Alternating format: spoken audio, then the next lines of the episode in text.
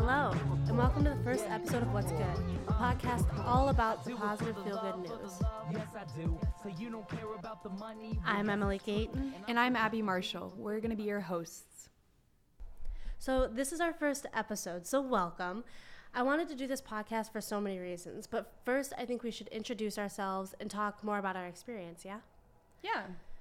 I've been a reporter for 2-ish years now, and I've freelanced with my hometown paper in Western New York for a couple of years, covering day-to-day stuff and features here and there. I also traveled to Eswatini, formerly known as Swaziland, with Thirst Project to film a video from the student perspective about what a week in Africa with the team looks like. So I've been a reporter for 6 years now. I've written in India about gender inequality and injustice. I wrote on the Columbus Dispatch's Metro desk, and currently I freelance for the Athens Messenger. So I feel like a lot of the time I'm so focused on what's going wrong. So I'm super excited that Emily, aka the most positive person in the world, who's sitting right next to me, is hosting this with me. Aw. So like I said, I wanted to do this podcast for so many reasons. We're living in an age that people are entirely turned away from journalism and the media and news because they don't know what to believe. And I want to restore some faiths and give some credit where credit is due. There's so much good out there and so many people kicking butt, and I and probably so many others want to know more about it. Plus, an outlet like this gives these people and their causes more publicity. So Emily, this week, someone that I work with described me as having major Leslie Knope vibes with April Apathy. And I've honestly never heard anything so true. So it's likely that sometimes during this podcast, I'll be cynical or depressing or whatever. So when I do that, we can insert a little like wah wah sound effect. Like, I don't know if you've ever seen the Debbie Downer. Yeah, SNL I love sketch. That. So I'll try not to do that, but it'll probably happen. There's not been a truer thing said. That's perfect for you. Oh, but let's get started. We're starting out the first pod with a special edition because Black History Month just ended. We're going to start talking about positive Black news. Cool. So the first little segment, I want to talk about the Oscars. I was watching them naturally because any chance I have to see Paul Rudd, you best know, I'm all about that. Yes. So I wanted to talk about first of the fact that women slayed at the Oscars. One of my favorite things was said by Amy Poehler, aka my queen. I've already talked about Leslie Knope on this podcast, and we're only, like 3 minutes in? Yeah.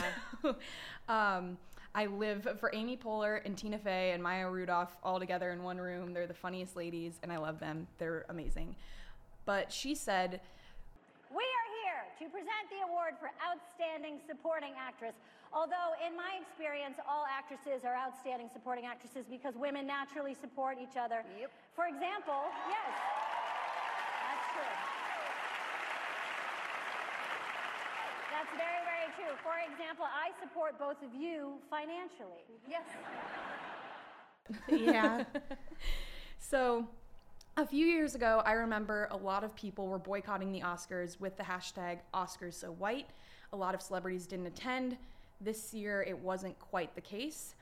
So did you know that only 3 people have ever won an Oscar for anything but acting, and 2 of them were this year? I'm not surprised. Didn't know that, but not surprised. Yeah. So first of all, as far as I know, Black Panther was the first comic book movie nominated for Best Picture. That's really great. Did you see it? No. Didn't? What? No, so you're filling me in. Yeah, okay. Oh, no, Black Panther. Yeah, I saw Black Panther. Oh, okay. Didn't watch the Oscars, but yeah. Oh, okay, yeah, Black Panther. So Black Panther was, I believe, the 3rd highest grossing film of all time. It garnered a lot of attention at the Academy Awards, not only for being such a cool movie where 2 very attractive men fight each other for the monarchy, while beautiful and fiercely strong women are the actual backbone and army of this country in Africa. Yeah. I loved the girl power in that movie, but another thing that I adored about this film was that the hairstyles, the headdresses, the neck pieces, the makeup, they were all modeled after actual groups in Africa. Each community represented during T'Challa and Killmonger's battle was a visual representation of actual cultures. For real, the costume and the makeup, and broadly the producers of this film just stayed true to the culture, and it was phenomenal. Yeah, and that actually leads into the people that won. So Hannah Bleacher won for production design, and Ruth E. Carter won for costume design. So those Wakandan get-ups were awesome, and like you said, they were pulled from African culture, which is really, really great. They were not only women, but they were the first Black people, general, to win in those categories. So like I mentioned, they're both women too, so that's really, really awesome. Yeah, and that really hits home for me, seeing like strong Black women be successful in traditionally white, male-dominated spaces. I know there are entire populations that don't have to understand why representation matters because it's inherent for them. But for the rest of us, seeing powerful people that look like us, come from similar circumstances, live like us, be successful is so empowering. Yeah, absolutely. I think that's great. And in other Oscars news, Mahershala Ali won Best Supporting Actor for Green Book. I think that makes him the first person to win that award twice. I think he won for Moonlight. Did you see that? Yeah. Yeah, it's a great movie. Regina King won for Best Supporting Actress for If Beale Street Could Talk, which was actually one of the best movies I've seen all year. It was an incredibly important look into the systematic racism of the justice system. And as a side note, I'm really salty that it didn't get nominations for cinematography and costume design, because that movie was so visually pleasing and just beautiful. So love it. Great. Yeah. And love Regina King. Yeah, she's great. The first thing I always think of Cinderella story. Yes. Oh my goodness. Oh my gosh, I love her in that movie. And I think that there was like something that, this is a side note, but Netflix tweeted that like all these, if you've been in Legally Blonde too, it's like a prediction of if you're gonna get an Oscar, because like Reese Witherspoon, Regina King, and there were a few other people in that movie, so it's kind of random, but whatever. Anyway, my actual favorite moment of the night was watching Spike Lee jump into Samuel L. Jackson's arms when he won Best Adapted Screenplay for Black Klansman, which is also one of my favorite movies this year. So first of all, I looked up that clip because while I didn't see the Oscars, I was like, all right, I have to see this. That was amazing. I didn't realize how small Spike Lee is, but also... He's tiny. Yeah. But don't get me started on Black Klansman. The way that true story was told, made it so easy to invest in the characters. And while sometimes it was hard to watch, it was for all the right reasons, because the story was wild from start to finish. Like a Black man infiltrating the KKK. Yeah, I want to know more about that. That's like a cool movie. Like all of the cinematography and just like they always show in the trailers the scene with him and the girl with like the gun down the hallway. So Denzel Washington's son, which I didn't realize it was his son, but once I knew that, it made a lot of sense because their voices. So Denzel Washington's son and Kylo Ren like slayed me in that movie. They were so good, and I love Adam Driver. He was up for Best Supporting Actor, didn't win, but. Mahershala Ali did, so I'm not too salty about it. It was really funny and witty and poignant and insightful. It had a really powerful message, so I was a big fan. Here is Spike Lee talking about how his grandma supported him and paid for him to go to school, and her mom was a slave, and so it's just such an impactful story. So let's listen to that. My grandmother, Zimmy Sheldon Retha, who lived to be 100 years young, who was a Spelman College graduate, even though her mother was a slave. My grandma, who saved 50 years of Social Security checks to put her first grandchild, she called me Spiky Poo. She put me through Morehouse College and NYU grad film. NYU!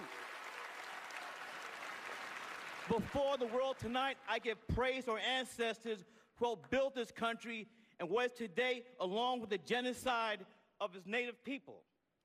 We all connect with our ancestors. We will have love, wisdom, regaining. We will gain our humanity. It will be a powerful moment. So, 'twas a big win for people of color this year.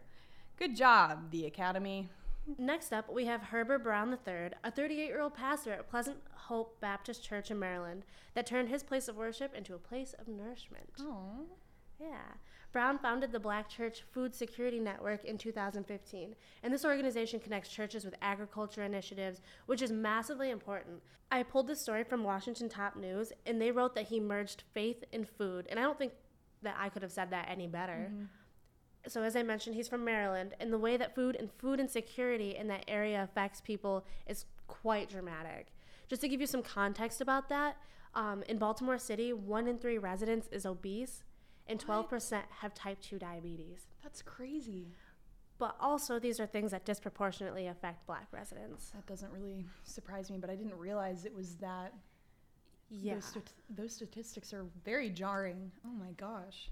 Yeah. 34% of Black residents live in food deserts, or known as urban areas, where it is expensive and difficult to find fresh, good food, as compared to 8% of white people. So initiatives like Brown's are directly affecting a major element of day-to-day life. Yeah, I know food deserts are a massive problem, and to me it seems like such an odd thing that exists, that people who live in more affluent areas don't understand that that's a problem. Here in Ohio, yeah. Vinton County was in a food desert forever, and they just got their first grocery store like a year or two ago. That's crazy. Isn't that insane? Like, people yeah. just don't have access. And for people listening that don't know what a food desert is, it is an area where within a certain mile radius, I don't know what exactly it is, but you right. don't have access to, like, fresh food. I'm not talking like you go to the gas station and you can get Cheetos or whatever. It's like fruits and vegetables and, you know, healthy things. Yeah. So that's crazy. So what did he do? So Herbert Brown III started a garden in front of his church, and it was about 1,500 square feet. And in 2019, it grows more than 1,000 pounds of food, including fresh foods like kale and squash. Aww. Yeah.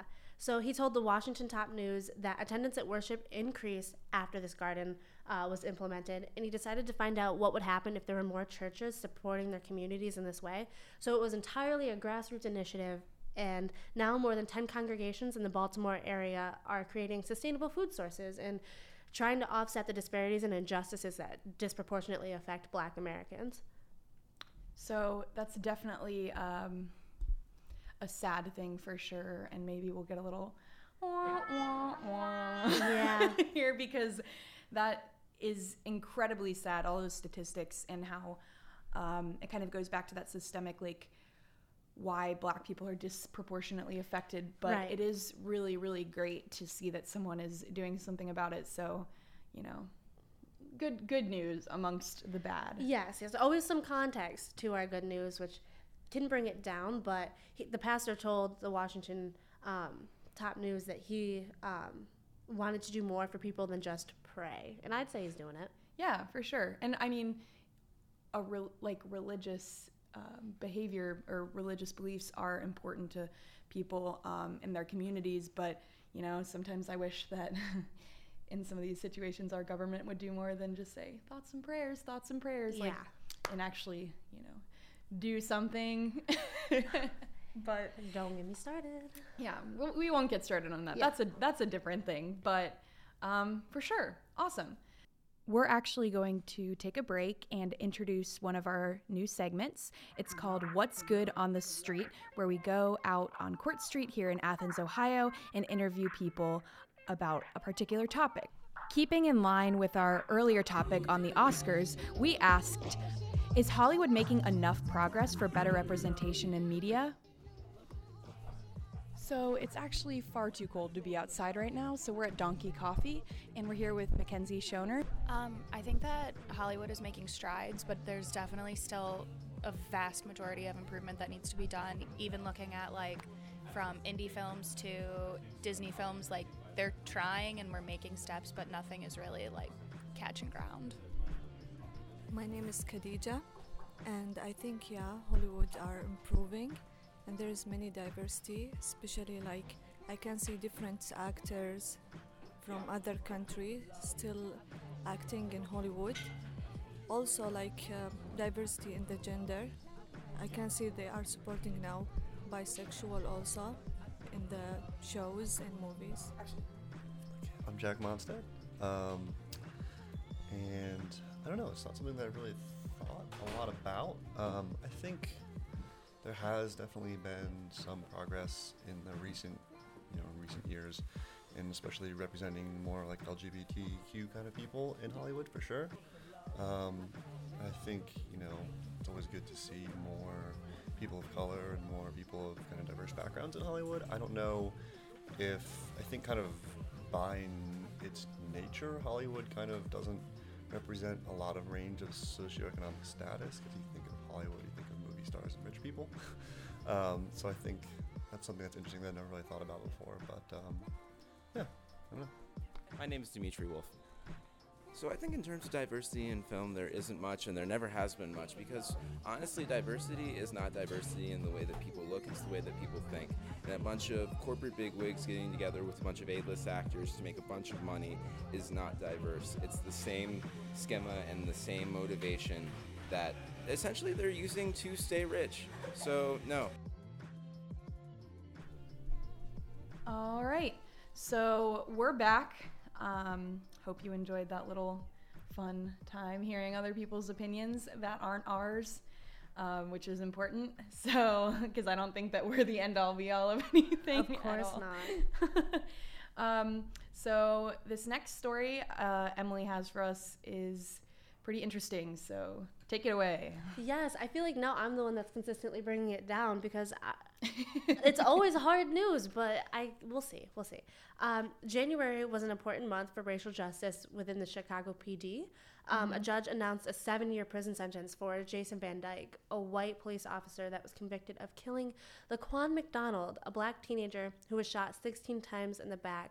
16 times. Yes. Seems reasonable, huh? Yeah. But he got convicted, which is new. First of all, an indictment of a white police officer for the killing of a black person in general is very slim, and that was a shock at all that he was indicted. But when he faced a 7-year prison sentence, that was shocking, especially because the day before, he had 3 colleagues that were caught having lied for him to cover up this whole case, and a judge let them free.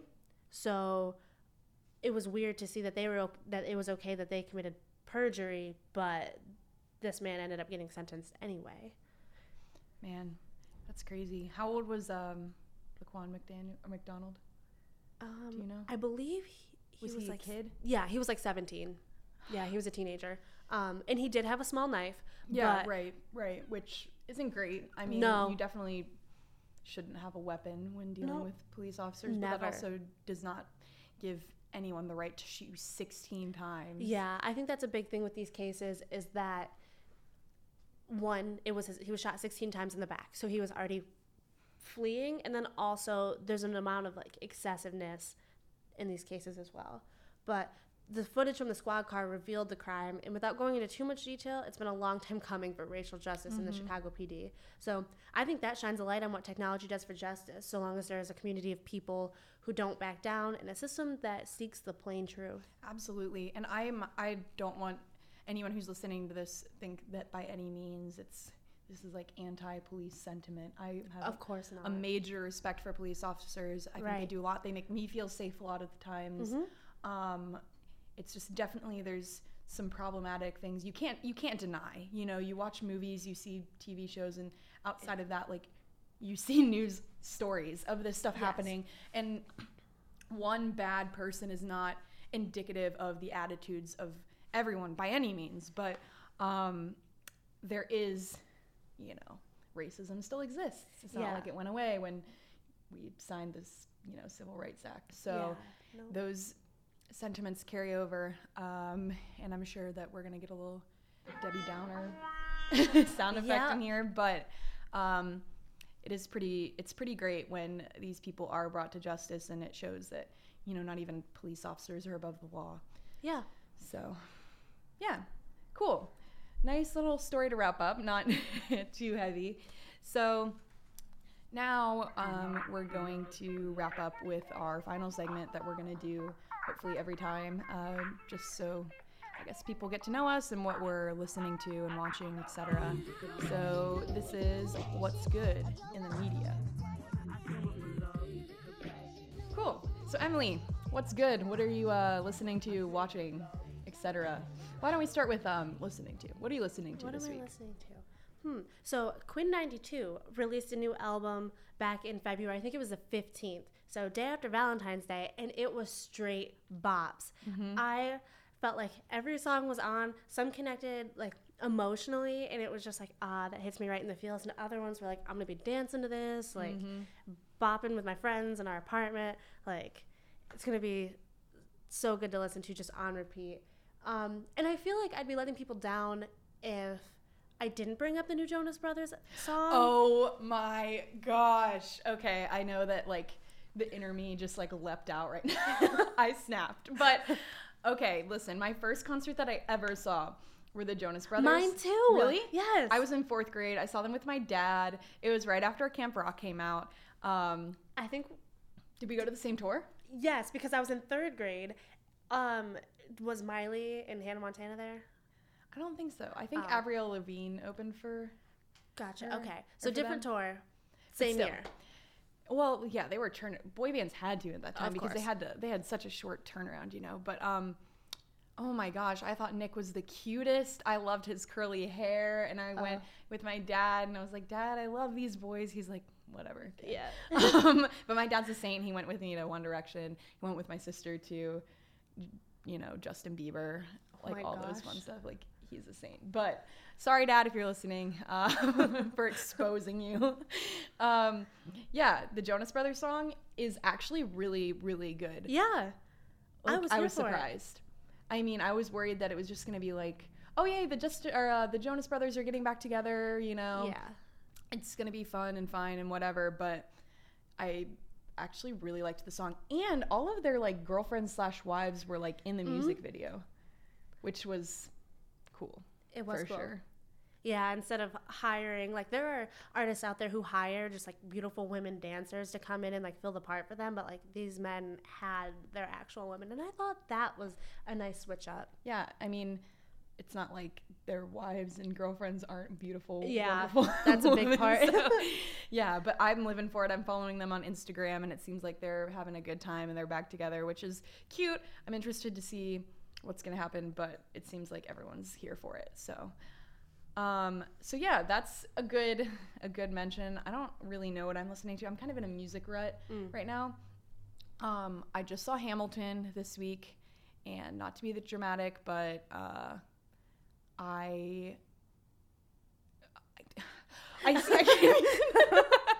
couldn't even come up with a dramatic thing to say. It was just that wonderful, and I've been obsessed with the music for 3+ years, so seeing it live was actually the greatest moment of my life. I really didn't stop crying, so I've just been listening to that a lot, and Lin-Manuel Miranda's other musical, In the Heights, which I saw a few weeks ago too. So I recommend that for anyone who hasn't listened to it. It's not new by any means, but I'm a big fan, and I'm sure it'll be the only thing I listen to for forever. Yeah. So movies or TV shows, Netflix binges. I'm going to skip to Netflix binges. So we all know that Sex Education and You Are Out, and those are big hits. So I'm going to gloss over those, even though those were fantastic. Bro, I saw You twice, and now I'm terrified of trusting any man. Like, why? Yeah. I feel like I'm being stalked at every turn. Also, that in tandem with, like, the Ted Bundy documentaries. What and, like, is with all of this Abducted right now? In Plain Sight. Yeah. And I'm watching, I just finished The Assassination of Gianni Versace. So, like, I don't know what's wrong with me where I'm, like, listening to / watching all these serial killer things. But anyway, continue. Yeah, so I definitely want to give some promo to Dear White People, which is a Netflix show that is bringing a third season coming out this year. Season 1 and 2 were so good, and it was funny, and it was like deep and kind of dark in all the right places, but it was considerably light-humored given the title. It's for everyone. Everyone should watch it, but yeah, I'm waiting on season 3 for that because I just finished season 1 and 2, and oh my god. I'm gonna give a plug for, like I just said, The Assassination of Gianni Versace. I just watched the first, I think it's called American Crime Story. The first season is OJ versus the People with David Schwimmer and John Travolta and Cuba Gooding Jr. And that was crazy. I mean, I talked to my dad about it, and he lived through it, you know, but we didn't. So I don't think I realized how messed up it was. Like, the whole story, like, it's crazy. It is absolutely insane how he didn't get convicted. Yeah. Lots of murdery stuff out there right now. I know. Don't know what about it. I listened to Accused. I finished Accused, which is a podcast by the Cincinnati Enquirer. Yeah, I just really think that everyone's out to murder me, so please don't murder me. Thanks. It's been a PSA. We are your positive global news podcast. Yep. So on that note, is there anything else, Emily, that you want to toss in there? Or I think I'm good. I think it's been a successful first episode. We'll see. We'll leave you guys to be the judge of that. But yeah, so this has been What's Good. I'm Abby. And I'm Emily. And we'll see you next time. Have a good day.